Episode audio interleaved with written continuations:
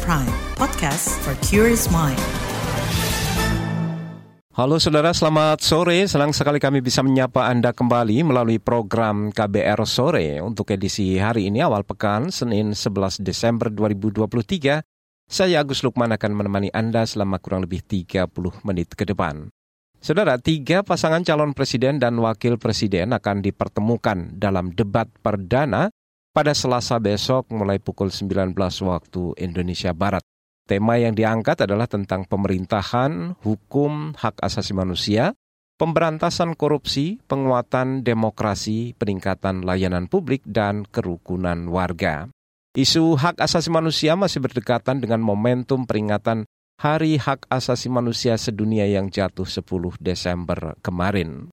Lalu bagaimana tiga pasangan capres-cawapres menghadapi debat perdana besok? apa yang mereka tawarkan untuk mempercepat penuntasan kasus-kasus pelanggaran HAM, termasuk kasus HAM berat masa lalu. Selengkapnya kita bahas di KBR sore.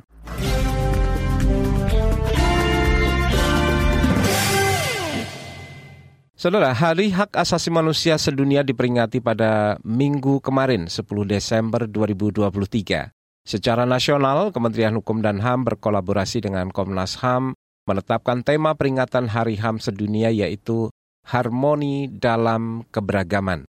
Menteri Hukum dan Hak Asasi Manusia Yasona Lauli mengklaim sepanjang tahun ini pemerintah telah melaksanakan berbagai upaya penegakan bidang hak asasi manusia, antara lain implementasi peraturan presiden mengenai rencana aksi nasional HAM atau RANHAM periode 2021-2025. Selain itu, pemerintah juga menerbitkan instruksi presiden tentang pelaksanaan rekomendasi penyelesaian non-yudisial terhadap kasus-kasus pelanggaran HAM berat. Oleh karena itu berbagai upaya dan program yang telah dilaksanakan oleh pemerintah Republik Indonesia bahkan sudah diakui dan diapresiasi oleh warga dunia di berbagai forum internasional. Dalam kesempatan itu saya dapat sampaikan beberapa upaya dan capaian pemerintah Republik Indonesia di bidang hak asasi manusia pada tahun 2023 sebagai berikut. Pemerintah telah mengimplementasikan peraturan Presiden nomor 53 tahun 2021 tentang rencana aksi nasional hak asasi manusia atau RAMHAM, RANHAM Ranham generasi lima ini memiliki target fokus kepada perempuan, anak, penyandang disabilitas, dan kelompok masyarakat adat. Ranham Indonesia dapat dikatakan sebagai rencana aksi nasional hak asasi manusia yang inklusif karena dilaksanakan sampai ke level provinsi dan kabupaten kota. Pemerintah Indonesia juga telah berhasil menyusun Indonesian Human Rights Index atau Indeks HAM Indonesia, IHAMI yang bertujuan sebagai alat untuk mengukur fenomena pelaksanaan dan penerapan norma-norma HAM di Indonesia. IHAMI mengukur dua dimensi yaitu hak sipil dan politik dan hak ekonomi, sosial dan budaya. IHAMI juga merupakan sebuah langkah terobosan di kawasan mengingat belum ada di negara lain di Asia Tenggara yang memiliki indeks HAM. Menteri Hukum dan Hak Asasi Manusia Yasona Lauli mengatakan di tingkat global Indonesia kembali terpilih menjadi anggota Dewan HAM PBB periode 2024-2026. Ia mengklaim ini menjadi bukti kepercayaan dunia terhadap Indonesia dalam rangka menunaikan kewajiban melaksanakan penghormatan, perlindungan, pemenuhan, penegakan, dan pemajuan hak asasi manusia bagi setiap orang. Sementara itu, Saudara Ketua Komnas HAM Adnike Giro mengingatkan pentingnya penghormatan keberagaman dan keberbedaan untuk mencapai tujuan mulia dalam Deklarasi Umum Hak Asasi Manusia dan Konstitusi Bangsa, termasuk dalam menghadapi tahun politik untuk menggunakan hak politik, baik hak untuk memilih maupun dipilih pada pemilu mendatang. Tahun ini kita telah memasuki tahun politik, tahun demokrasi, di mana dalam beberapa bulan ke depan kita akan memilih wakil-wakil dan pemimpin-pemimpin kita. Di dalam periode ini, maka sebagai anak bangsa, kita akan menggunakan hak asasi kita, yaitu hak politik, baik hak untuk dipilih maupun hak untuk memilih. Kontestasi politik tersebut merupakan ruang kebebasan yang harus dirayakan dengan bertanggung jawab. Ruang kebebasan tersebut harus dihormati dengan tetap mengedepankan penghormatan terhadap hak asasi manusia. Perbedaan politik harus dihormati dan kontestasi politik harus dijalani dengan tanggung jawab.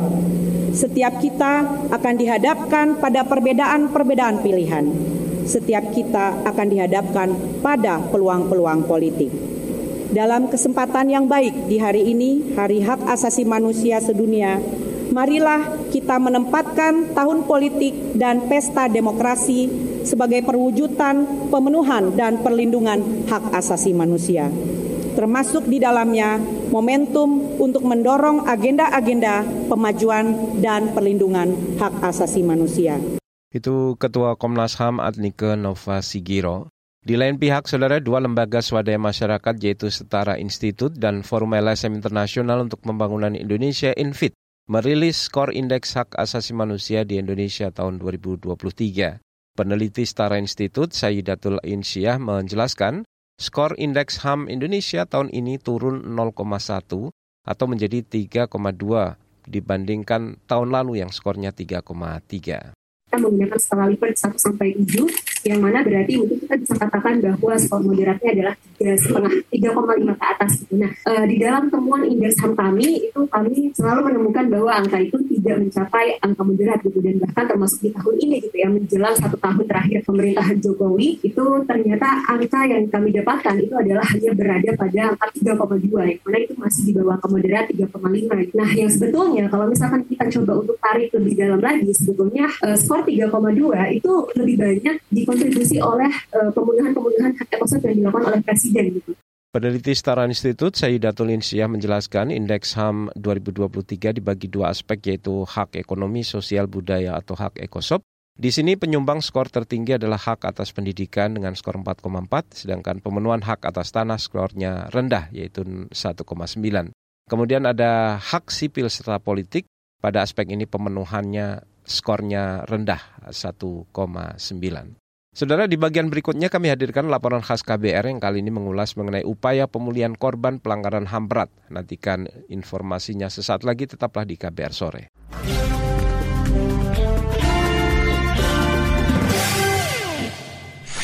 Commercial break. Commercial break.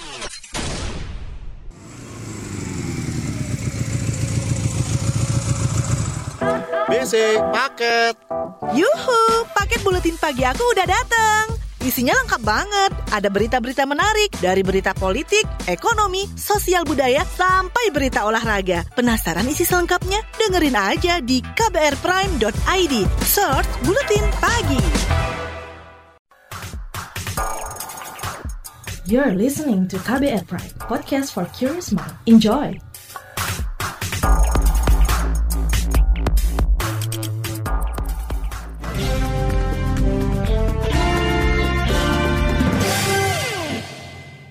Saudara pemerintah hari ini mulai memberikan hak pemulihan korban pelanggaran HAM berat yang mulai dilakukan sehari sesudah peringatan Hari HAM sedunia. Upaya ini dilakukan bertahap untuk 12 kasus pelanggaran HAM yang telah diakui oleh Presiden Joko Widodo. Namun penyelesaian non-yudisial ini masih mendapat penolakan dari keluarga korban. Berikut laporan khas KBR disusun Astri Yuwanasari. Pemerintah bakal mulai memberikan hak pemulihan terhadap korban pelanggaran HAM berat pada Senin 11 Desember 2023. Ini disampaikan Deputi Kepala Kantor Staf Kepresidenan KSP Bidang Politik Hukum Keamanan dan HAM, Celeswari Pramoda Wardani, dalam keterangan tertulis terkait peringatan Hari HAM sedunia tahun ini.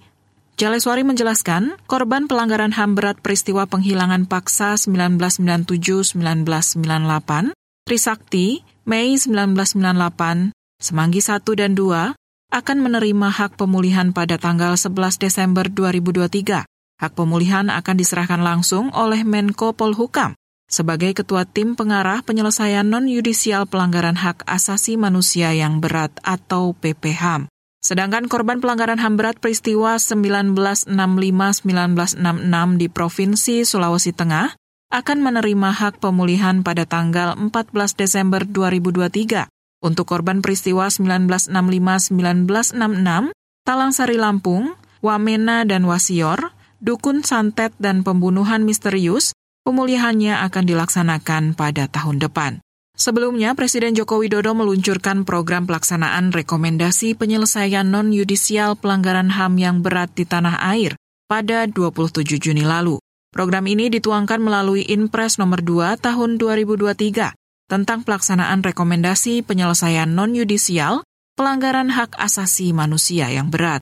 Jokowi menyebut upaya ini dilakukan untuk memulihkan luka bangsa akibat pelanggaran HAM berat masa lalu yang meninggalkan beban yang berat bagi para korban dan keluarga korban sehingga harus segera dipulihkan.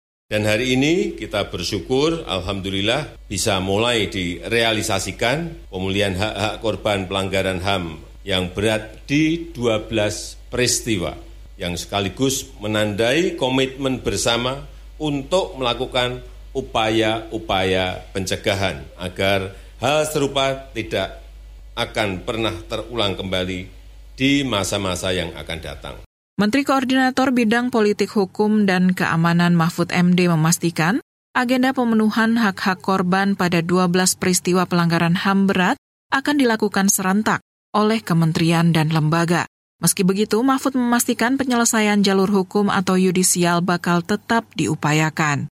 Demikian pula agenda pencegahan akan segera pula dilakukan. Usaha menyelesaikannya melalui jalur yudisial juga akan terus diupayakan. Oleh sebab itu pada kesempatan ini saya atau kita semua mohon arahan kepada Bapak Presiden kepada kita untuk memulai langkah-langkah berikutnya. Sementara itu, anggota tim pelaksana pemantau penyelesaian non-yudisial pelanggaran HAM berat masa lalu atau PPHAM, BK Ulung Hapsara, menyatakan bakal memastikan kementerian dan lembaga yang diberi tugas melaksanakan rekomendasi penyelesaian non-yudisial bisa melaksanakan tugasnya dengan baik dalam upaya pemenuhan hak korban. Ia juga bakal berupaya semaksimal mungkin untuk memperluas cakupan data dan pelayanan pemenuhan hak korban dan keluarga korban pelanggaran HAM berat. Ini kan baru data awal yang ada eh, untuk digunakan pada saat kick-off tentu saja akan bertambah banyak gitu ya. Apalagi kemudian di Komnas HAM juga menyebutkan ada 6.000 uh, data korban, terus kemudian belum lagi nanti mekanisme-mekanisme yang dibangun dalam tim itu sendiri gitu. Dan tentu saja kami akan kerja uh, maksimal mungkin untuk bisa memperluas cakupan pelayanan soal verifikasi korban itu. Meski pemulihan sudah akan berjalan, namun upaya ini masih mendapat penolakan dari keluarga korban. Penolakan antara lain disuarakan Maria Katarina Sumarsi. Ia adalah ibu dari Bernardus Realino Norma Irawan alias Wawan, mahasiswa Universitas Atmajaya Jakarta, yang tewas dalam tragedi penembakan di Semanggi I pada 1998. Sumarsi tegas menolak penyelesaian kasus secara non-yudisial. Sumarsi menyebut pemulihan hak yang ditawarkan pemerintah, baik itu bantuan jaminan kesehatan, bantuan sosial, beasiswa, dan sebagainya, hanya upaya menutup mulut keluarga korban. Saya tidak akan mengawal pelaksanaan tim PPHAM. Saya akan terus menyuarakan tentang penegakan hukum dan HAM melalui aksi kamisan. Bagi saya, memang sejak awal setelah saya mendapatkan salinan Kepres 17 tahun 2020 itu, saya sekeluarga menolak terhadap pembentukan tim penyelesaian non-judisial pelanggaran HAM berat masa lalu. Ia pun menuntut agar kasus-kasus pelanggaran HAM berat dipertanggungjawabkan dan diselesaikan sesuai dengan undang-undang yang berlaku. Demikian laporan khas KBR, saya Astri Yuwanasari. Itu tadi laporan khas KBR mengenai penyelesaian kasus pelanggaran HAM secara non-judisial. Saudara, kembali ke tema utama sore ini. Tiga kubu pasangan calon presiden dan calon wakil presiden sama-sama menjanjikan komitmennya untuk menuntaskan kasus-kasus pelanggaran hak asasi manusia, termasuk kasus HAM berat yang terjadi di masa lalu. Informasi selengkapnya kami hadirkan sesaat lagi, tetaplah di KBR Sore.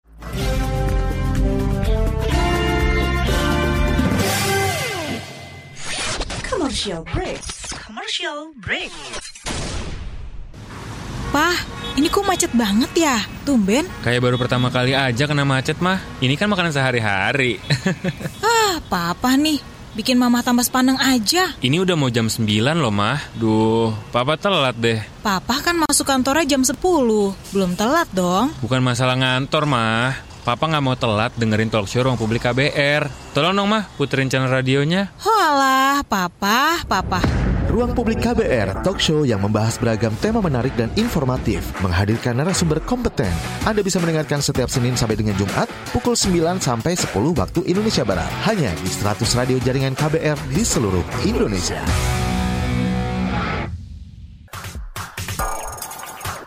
You're listening to KBR Pride, podcast for curious mind. Enjoy!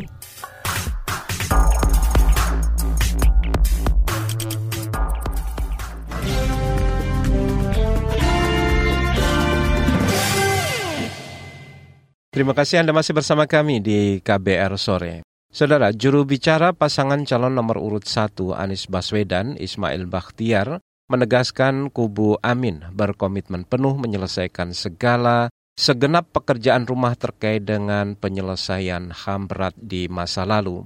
Ismail mengklaim Anies Muhaimin berfokus pada keadilan dan kesejahteraan di semua sektor pemenuhan hak asasi manusia kalau berdasarkan visi misi kami, uh, penyelesaian persoalan HAM ini adalah salah satu uh, bagian uh, unsur daripada prioritas dari delapan prioritas itu termasuk di antaranya adalah penyelesaian terhadap persoalan-persoalan HAM yang tak kelar-kelar gitu ya. Dan uh, kasus HAM itu kita anggap sebagai bagian hak dasar pemenuhan terhadap seluruh unsur uh, kebutuhan ya. Jadi uh, kita perlu ingat bahwa HAM itu bukan hanya kekerasan, HAM itu termasuk kebebasan dalam menyampaikan ekspresi pendapat, kebebasan dalam memberikan kritikan terhadap pemerintah, kebebasan terhadap akses layanan kesehatan, akses layanan pendidikan, sehingga uh, secara umum bahwa semua hal-hal yang berkait dengan uh, penyelesaian persoalan yang dihadapi masyarakat Insya Allah komitmen kami akan coba mengurai itu dalam beberapa jumlah pro, apa perencanaan strategis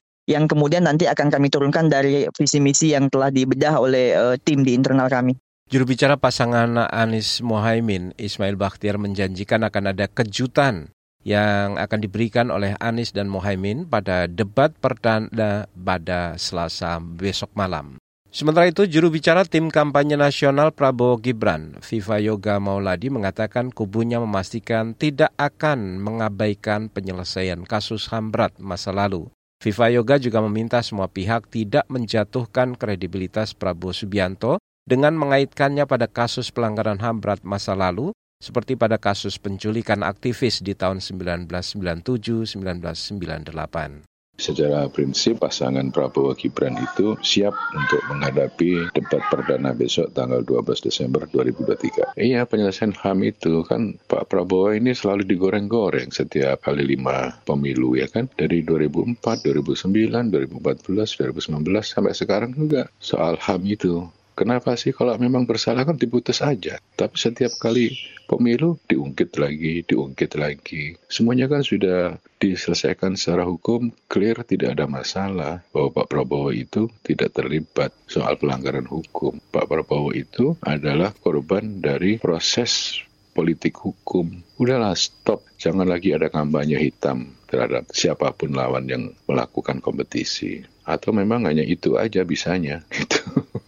Misalnya hanya itu melakukan fitnah, hoax, head speed ya, untuk apa? Mendapatkan panjatan elektoral, merendahkan kandidat yang lain. Itu. Okay. Di dalam proses itu hmm. ada penghormat apa penegakan terhadap uh, penghormatan HAM ada di visi misi Pak Prabowo ada. Itu tadi saudara jurubicara tim kampanye nasional dari pasangan calon nomor urut 2 Prabowo Gibran, Viva Yoga Mauladi. Kubu TKN juga menyebut Prabowo Subianto adalah capres yang jago debat, sementara cawapres Gibran kini mulai terbiasa dengan debat. Di nomor urut 3, juru bicara tim pemenangan nasional pasangan calon nomor urut 3 Ganjar Mahfud, yaitu Ciko Hakim menegaskan kubunya berkomitmen meningkatkan keadilan dan menegakkan hukum untuk menyelesaikan kasus-kasus pelanggaran HAM berat masa lalu termasuk memberikan kompensasi pemenuhan hak-hak bagi para korban. Nomor satu kan kami mempunyai komitmen dan supremasi hukum yang progresif dan jamin HAM dengan memastikan hukum berkeadilan dengan penegakan hukum yang bersih. Kita juga menegaskan komitmen kami untuk menghormati, melindungi, dan memenuhi hak asasi manusia yang tentunya diikuti oleh uh, regulasi yang tapi sesuai dengan zamannya. Ya. Sama uh, kasus-kasus pelanggaran HAM yang menjadi beban apa ya bagi peradaban bangsa dan negara. Ya, kasus-kasus hak asasi manusia seperti kita ketahui adalah bersinggungan antara sipil dan penguasa ya penguasa ini diwakili oleh aparat tentunya. Tentunya kami uh, salah satu komitmen kami adalah untuk meningkat ke depannya ketika Pak Ganjar dan Pak Mahfud terpilih sebagai presiden maupun wakil presiden, uh, kita ingin meningkatkan kepatuhan yang standar dengan standar hak asasi manusia secara internasional, khususnya untuk para penegak hukum. Yang lebih khusus lagi kepolisian, karena memang yang bersinggungan dengan warga sipil adalah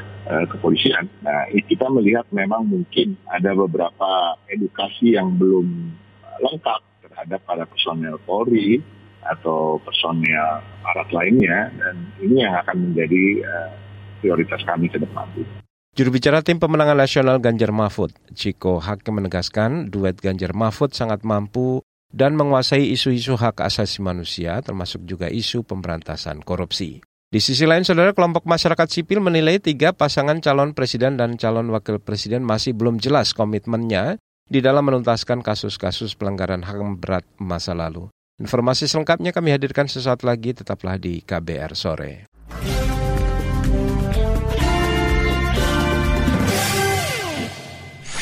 Commercial break. Commercial break. Nonton TV ah, kali-kali aja ada berita bagus. Iya apaan sih? Acaranya gosip, sinetron, itu terus. Matiin aja ah, bosen. Hah, mending baca koran. Coba deh kali ada berita seru ya. Pemilihan presiden tahun 2019. Dih, berita tahun kapan ini? Kirain koran baru. Eh, basi. Perhatian, perhatian. Selain bisa didengarkan di kbrprime.id, kabar baru juga bisa Anda dengarkan setiap jam, Senin sampai Jumat, mulai pukul 7 pagi hingga pukul 8 malam di radio jaringan KBR seluruh Indonesia dari Aceh hingga Papua. You're listening to KBR Pride, podcast for curious mind. Enjoy!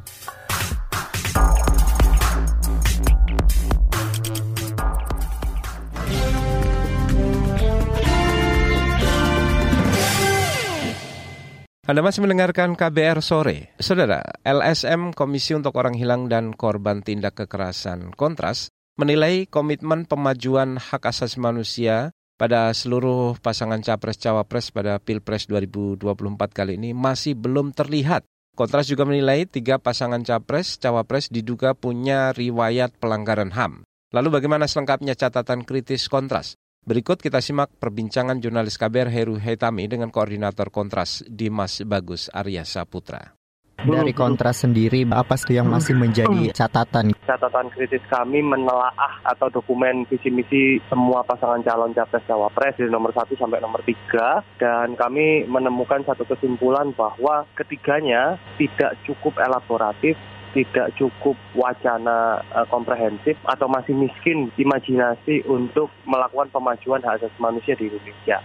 Nah, saya coba untuk telaah atau bongkar satu-satu, mulai dari yang paslon nomor satu sendiri, keseriusan paslon nomor satu soal penegakan pemajuan hak asasi manusia itu masih belum terlalu konkret. Meskipun kami juga melihat ada satu upaya untuk memperbaiki iklim kebebasan sipil oleh pasangan calon nomor satu gitu ya dengan menekankan soal kebebasan berpendapat, beropini, berekspresi dan berpikir. Tapi kami juga melihat masih belum ada satu bentuk konkret atau serius seperti apa cara yang akan dilakukan oleh pasangan nomor urut 101 bagaimana caranya karena Pasangan nomor dua, Prabowo Gibran, bahkan di dalamnya itu tidak memasukkan uh, komitmen penyelesaian pelanggaran HAM berat masa lalu. Ini yang berbeda dibanding ketiga pasangan calon, memasukkan komitmen penyelesaian pelanggaran HAM berat di masa lalu, tapi pasangan nomor urut dua itu tidak memasukkan komitmen penyelesaian pelanggaran HAM berat masa lalu. Di samping itu, kami juga menilai bahwa agenda HAM yang diusung oleh pasangan nomor dua tidak elaboratif. Dalam artian semua hanya poin tanpa ada penjelasan-penjelasan mau seperti apa.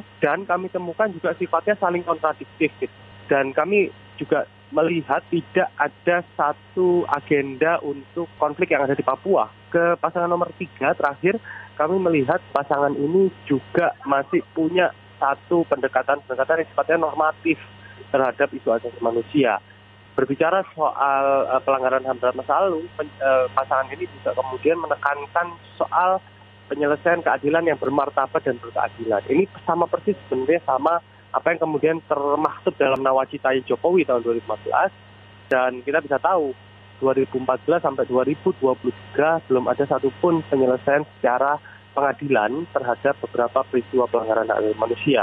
Dari rekam jejak ketiga paslon ini, apakah eh, dari PR yang ada soal pemajuan HAM, apa ada yang bisa diharapkan begitu? Iya, kami dalam dokumen analisis visi misi itu juga menyampaikan rekam jejak terkait hak asasi manusia di semua pasangan calon, mulai dari pasangan urut nomor 1 sampai 3, dan semuanya rata-rata terindikasi pelanggaran hak asasi manusia kecuali Gibran yang kami lihat baik itu secara omission atau secara langsung mereka melakukan artinya terlibat langsung dalam satu pelanggaran hak asasi manusia atau by commission tidak terlibat secara langsung. Entah itu lewat kebijakan entah itu lewat persetujuan entah itu lewat pembiaran begitu.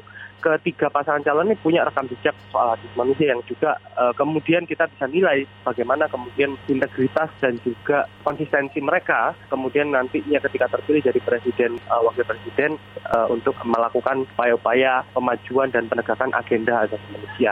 Yang kita coba ingatkan gitu ya, dalam kesempatan ini mungkin yang perlu dibenahi terlebih dahulu adalah bagaimana penyelesaian pelanggaran hak asasi manusia yang berat di masa lalu. Itu tadi saudara koordinator kontras Dimas Bagus Arya Saputra. Informasi tadi saudara menutup jumpa kita di KBR sore untuk edisi hari ini hari Senin 11 Desember 2023. Saya Agus Lukman bersama tim yang bertugas kami undur diri. Salam.